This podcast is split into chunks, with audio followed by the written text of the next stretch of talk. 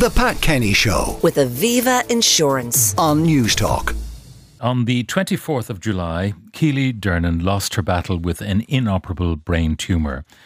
Keeley's been described by her parents, Eimear and Alan, as just the glue that held their family together. She was only 17 years old, and they are both uh, with me in studio now. Good morning and welcome. Pat. Um, my condolences to you because this is still so raw, so fresh. Um, i- it's no parent should ever have to bury their own child. It's heartbreaking. Absolutely heartbreaking. Uh, and we've seen other heartbreak this week, which does not make it any easier for you to know that other parents have lost their children well, well before their time.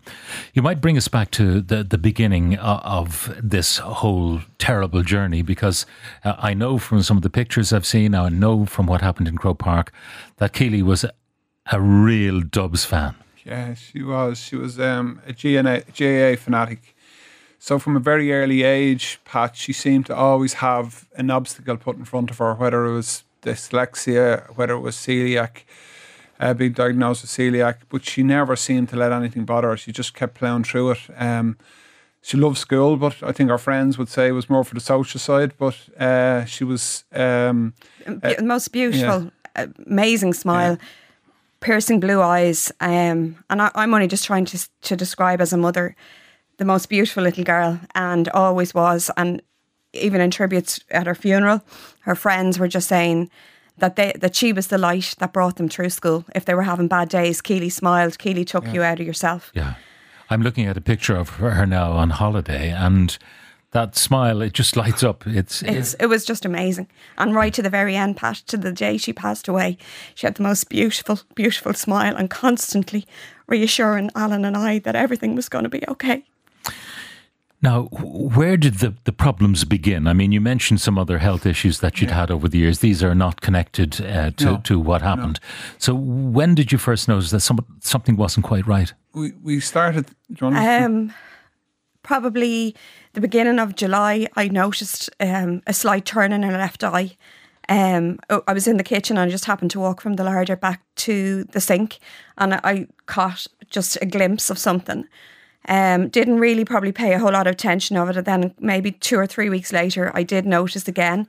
Then I noticed that she started to kind of not slur, but like a drawl in her. This in was her- July of last year. July 2022. Um, we were going back and forward to the doctor. Um, again, me saying like, seriously, there's something wrong here. Um, probably the, on the 10th of July when Dublin Kerry match, she would go everywhere with me to matches with the club and with Dublin, and she'd always be walking beside me. But Yeah. I noticed she was stumbling into me. And, and that was the first my you know I know Eimear had spoke to me at the turn of eye and I could see it as well but that was for me I kind of said there's something not right there's definitely something not right here Okay, but you, you got through the match, enjoyed Yeah. the disappointment yeah of that semi final. a good day yeah but uh, a good day. But she was stumbling into you, and you noticed a turn in the eye. stumbling could be vertigo, could be a, a number of things. I presume the GP was the first port of call. yeah, I went brought, brought her down to the GP. Um, actually brought her uh, several times to the GP. Um, and they were treating her for vertigo. They ran blood tests. They did like all the tests. Um, and then she went to work. So she got her first summer job. I mean, she was so ambitious. Um, uh, if this child was still alive, she was going to be president of Ireland. That's been brutally honest. Um, so she started a job in a local coffee shop. Uh, ended up actually nearly running the place, doing balancing tills, doing rosters, doing everything um, at 16 years of age. And on a Saturday afternoon, we'd literally just dropped her to uh, work and we got a phone call within about 10 minutes. She'd fallen down the stairs in work. Um, we both jumped in the car, went into the into her work, and when we seen her, we both got a fright. So we went straight um, to the hospital. Yeah. So you went to A and E, I presume. Yeah, went into A and E with her, and uh, Alan actually because it was COVID, it was only one parent allowed, so I stayed outside and Alan went in. So Yeah, they they they done a, they done the full range of tests. Like uh, the experience we had in A and E, no different than a lot of other people. It was you know it was a, You had to hang about a we bit. had to hang around a bit, and uh, we were obviously worried. It was no different to a lot of families out there. Um, but the test he did back and forth, and he, they test her, strengthen her arms, legs, her walk, and I noticed that the test for the walk was very short. Like it was only maybe three or four steps, and I said, I said, look, she's she's fallen into me at the game. I said, you need to extend the walk out a little bit. Yeah. When they did that, she started leaning towards the wall, um, and their diagnosis was. Um, balance in her ears wasn't right, and we we I I asked for a scan. I said because I was talking to him on the phone, and I said, "Look, this has gone on a while. We've seen the turn in the eye. We've we've noticed her balance. We've noticed a slur. Um, we noticed her even going when we are going to the gym, cycling on the bike. She was struggling with it. So there's something yeah. there's something Yeah. not right. Um, and I, just I- I mean, a scan would seem to be uh, automatically called for to rule lots of things out. Yeah. I mean, Absolutely. eh, eh, because these symptoms are are severe in a young kid. Do Yeah. you know, it's not what you expect. No, it's it's not, and and really we went because our GP, you know, gave us guidance on what they could see externally. We felt when we went to the hospital, we we needed to have a deeper um, investigation of what was causing these these issues because we were we were worried, um, and. Uh, Eimear's gut with the kids has never failed her in the past, and, and on many occasions with Keeley. But I, I asked specifically for the scan and I asked either CT or MRI. I didn't, I'm not medical trained. I just said we needed to get something checked and they felt it wasn't required. They felt it was unnecessary and that probably um, something I regret. I wasn't. That you didn't insist, but you know, you can insist all, all you like, but Well, they're it- the that doesn't mean professionals, and at the end of the day, we have to take their advice. Uh, You know, even though uh, I mean, when Alan rang me to say that they were leaving A and E, I absolutely flipped the lid because I was like, "This is crazy." Like, how, how, how often do we need to flag that there's something wrong with our daughter? how did it all progress then? She, they, they kind of, the diagnosis was they felt it was maybe anxiety. So they, they spoke to Keeley separately from me. Was there anything bothering her? They done, you know, everything from pregnancy tests to like everything was, you know, just done junior cert. And Keeley said to me when she came out, she said, Dad, they keep saying to me, am I worried about something? And I keep saying, I'm not. I talked to my mum or dad, I, Yeah. I'm, I'm not. So they, they, And you know your own child. Absolutely. You know, as you say, she was a go-getter, cheerful, all of that. Oh, absolutely. She wasn't an anxious child in no, any. No, no. Now she did have issues there, as as a lot of children do with online bullying. So that was, you know, maybe when they said it, um, that did click into my head because there was issues that hadn't been resolved. But I we spoke to her and that wasn't an issue. wasn't bothering her. No, it wasn't bothering her. So uh, that was on a Saturday, and on the following Monday or Tuesday, I can't remember. I have it wrote in a diary.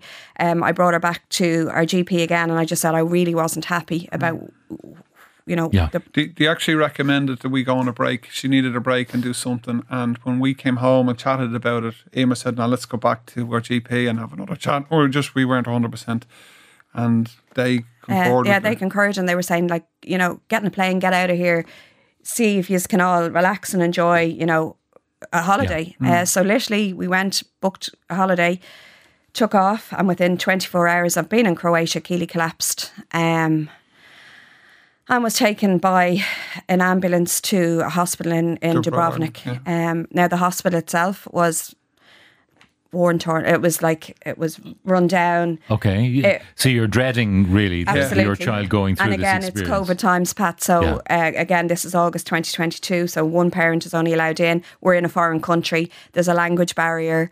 Um, However, your expectations however, were however, they were absolutely amazing. I, I remember talking the next morning when they stabilised Keeley and he, she came back to us and she was talking and there was a team talking to her and, I remember saying, listen, we're worried about the balance because they were only seeing the collapse and they're, Yeah. they're checking her for gastro and stuff like that.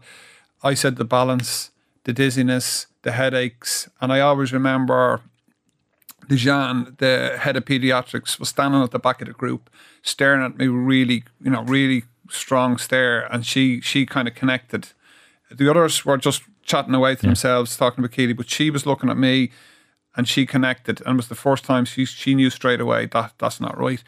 And within 20 minutes, we were on a trolley from CT scans to the stomach, MRIs. It was all done within an hour. And uh, within uh, three hours of her of the first, you know, that there's something wrong here, we got the complete diagnosis that Keeley had uh, a DIPG. Now, brain what is tumour. DIPG? It's diffuse intrinsic, Intrinsic. pontine glioma, um, but now it's called a diffuse midline glioma. Um, So it's a tumor in the pons in the center of your brain, uh, brain at the top of your brainstem. there's a tumor right in the middle of that. So the pons will control everything in your body from hearts, rate, Breathing. your arms, breathing, blood pressure, Eyes, everything. everything. Now, you obviously hadn't heard of it. I hadn't No, heard of it no, uh, 100%. at all. So Shock, you- like- you, immediately tried to find out how serious is this, what can be done about it, and what Yeah. did you discover? So, Um, so the fir- the first was we were going to be brought to another hospital for an operation, urgent operation. So I just talked to Eimear and talked to Keeley, and then we're, I was called back out, and he said no. A more senior consultant looked at the results and said no, this is not operable. You're going to another hospital to begin oncology. And I said, well, listen, we'll do that in Dublin. We're getting out of here. Yeah. We we want to get her home and get our own consultants to have a look at her. And I always remember him saying, "You're going nowhere. You are not getting on a plane with that girl. You shouldn't have been on a plane coming over." I said, "You're not going on a plane," and that began. Um, it was like something out of a movie, Pat, where Eimear was outside the hospital trying to organise um, Air ambulance. an air ambulance home. The first one arrived. I, I think on the Saturday one arrived. We were on the stretch. Keeley was on the stretcher, bolted in, and they, they were going on a flight home. And we got word that the plane had broke down, and we had to come off, and they were gone. So we were two- gone, and obviously, as a mother, I didn't want to leave my child Mm. in another country, not knowing what's really actually happening here. So then uh, they got a replacement plane, or Three days later, Three days later. So we stayed the weekend there, just the two of us. And um, on the Monday, we got out. Yeah. Yeah. And on the Monday, then we flew straight back into our centre of excellence here in Dublin, Beaumont Hospital. Um, and th- from there, the journey really began. Another point I'd probably really like to make, Pat, is, is the fact that Keeley was 16 and she fell into an adult hospital, an adult scene where news was broke to Keeley that should never have been broke because it was news that I couldn't process as an adult Yeah. or Alan couldn't process. And people spoke to her like but they must have known that she was underage. That she well, was yeah, not but yet. they, but medically they told us that there's a line between the age of 16 and 18 that she still has to be given the information. okay. So she was a couple of days. Like if she was sixteen or under sixteen, she would have went to Crumlin, and and, and it, that, there's probably a way of treating children is a little bit different than treating adults because she was in she wasn't eighteen. Um, she just fell in the middle. So it's probably one of the the, the issues we we'd like to raise. That look, that gap was It prob- needs to be addressed. Yeah, it, I mean, I don't know how. Obviously, there has to be a campaign, but there, like, she is only a child. She was only a child, and she shouldn't have been given information. She shouldn't have been treated as an adult. There was scans that she went into that the machine broke down, and like we weren't even informed. We were standing outside, not knowing what was going on. And when she came out, she was absolutely bawling her eyes out.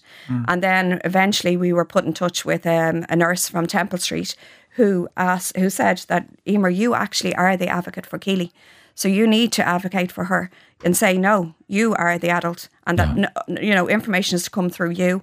And when scans are happening, that you are allowed in there and you hold her hand. Because if she had been fifteen and eleven months, she would have been in a chi- in a child friendly hospital, not an adult hospital. How soon did you realise that um, the uh, prognosis was not good?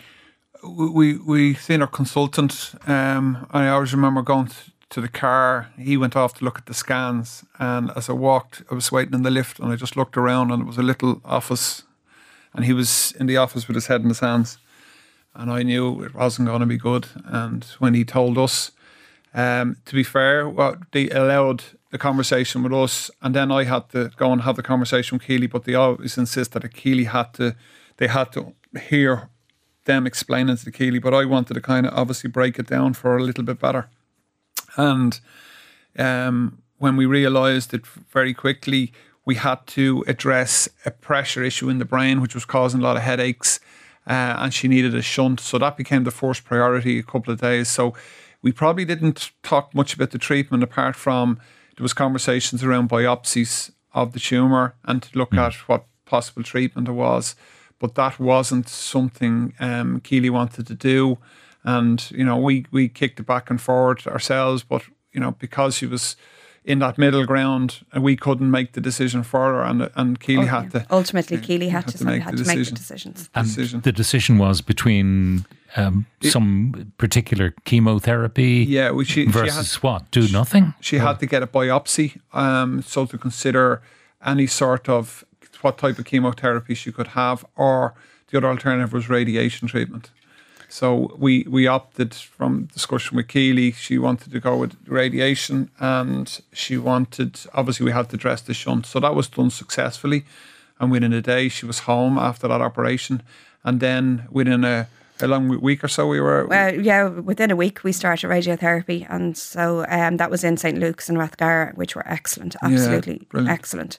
Um, the in relation to again, as you just asked there about chemotherapy, um, another probably bugbear is that the chemotherapy for this form of tumor isn't actually done in Ireland. It's only based in France, and um, you had to you had to fund you had to fund it yourself. And Pat quite like quite a lot of stuff that because again Keeley was sixteen, anything that we had to adapt in the house, there's no grants because she was only sixteen. We had to do it all ourselves the financial pressure has been huge on us as a family. Never mind dealing with a shock a shock diagnosis. You go and talk to anybody, and they, and they're like, "No, sorry, like there's nothing out there for you." Uh, she couldn't go to France, therefore, for this chemo, but. Uh, would it have made much difference? What are the odds? Uh, how would they have improved I, yeah. with that chemo or not? I, I think it. I think it would have helped. I don't think ultimately it would have cured her, Pat. Um, I think it, where the, the the tumor was, I don't think it would, but it would have give us more time with Keeley and or and, more quality of yeah, time. Yeah. Yeah. I think we we talked to other parents in. You know, we're involved in a in a group, Oscar Kids Club, which is a fantastic organisation, which gave us access to other parents who had kids with a similar, um, including our own child, Oscar Kyo, um, and they give us great guidance and great advice. But th- those other kids, because they got access to Encore, they didn't have the same level of side effects. Like Keeley very quickly lost her sight, her arms, Her legs. and that child never moaned once, and she was positive every day, and she coached us every day. Um, so if you were looking for a leader, you wouldn't have to look much further than her. But for us, we felt if she had got Onc, I think the experience of being in Croatia and flying may have been a factor that she she didn't want to be going to France. She didn't possibly want to have the the biopsy, but it was a big factor in the travel, and it just would have gave us a bit more time, I believe. Um, a bit more quality yeah. of time for Keeley yeah. because she shut herself off from her friends because it was all about image. Yeah. Um, and at 16 years of age, of course, with a girl, it is all about image. So when she started losing her legs and went into a wheelchair, when she couldn't see, when she couldn't hear, when she couldn't speak, it was just horrendous. like she used to sit pat. One of the times we'd have as a family at lunchtime, she would sit watching Love Island with Eimear. And she told me one day, she whispered to me one day, she said, Dad, you know, I can't, does mom know I can't see or hear this? And I said, no, but look, say nothing. And she sat and she watched Love Island for Eimear because that was Keeley's character. She always took care of others around her, even though she was in a world of pain. She was thinking of Eimear first and foremost every day, and she was a fantastic child. And that um, was recognised at Croke Park, Mm. wasn't it? It was, yeah. Now, when I seen the players ra- applaud, which is ra- I rarely see that. When I seen the crowd, the the, the way it was respected, because I've been in grounds where it A probably moment's is, silence is not respected. There's yahoos and yeah, whatever. and it's just was silence, and and I think most people, when people say to me like, you know, what are you going through? I said, look, you have children. Think if you hadn't got one of them. Now that that to try and give anyone sort of a reflection or any idea what the pain that is for a parent, but we had to watch our child fall apart around us, and and we had to try and keep her going. But really, she kept us going for eleven months and seven days. But yeah, it's it's it's great. Look, the the recognition, everything. She would have loved it. Her her funeral was fabulous. Our, our club in Morris and our community really rallied around us, and you know our, our friends have been feeding us probably for eleven or since Christmas anyway. They've been brilliant. Yeah, our we've- community has just yeah, been absolutely we've, amazing. We've fantastic. And uh, I mean, as a big Dubs fan, she had a special moment with Dean Rock, I believe. Yeah, the day of her birthday, um, Alan had been in touch with Dean, and uh, he was amazing. Came out to the house, not a, like took the crack, and like when he walked in, because again, Keeley's sight. Um, we knew he was coming, and when he walked in, I was going, "Who's this?" Like you know, and and she went, um, He said, "Who's who's your favorite player, Keeley?" "Yeah, I'm was- joking." Now she did know at this point it was Dean, and I just said to her, "Who's your favorite player?" And she went, uh, "Stephen Cluxton," and I was like, "Oh my god!" She was always But she was banter the whole time. Um, well, um, the the light has gone out of your life. Oh my God, absolutely. Yeah, and you're a family of three now. Um, although Keeley, I suspect, will always be with you. And it's tough on Jack. Tough yeah, I- Jack. I, think what, what Keeley has taught us, we you know, when you're in pain and in a world of pain, you have to drive through it. She's done it every day, and we have her four baby Daisy, as, as she called our, our dog, and we have Jack, and we have to um, pick up the pieces and, and make a life out of that without Keeley, but we will drive on through it.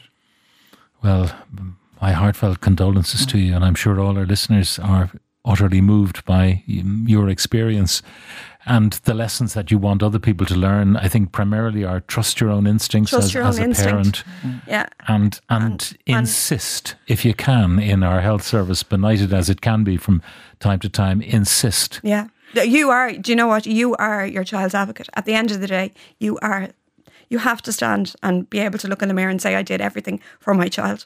Yeah. I think I, I, I'd like to said for me, it's it's the gap where the 16 year old falls in a gap. I, would really like people in the powers be to look at that.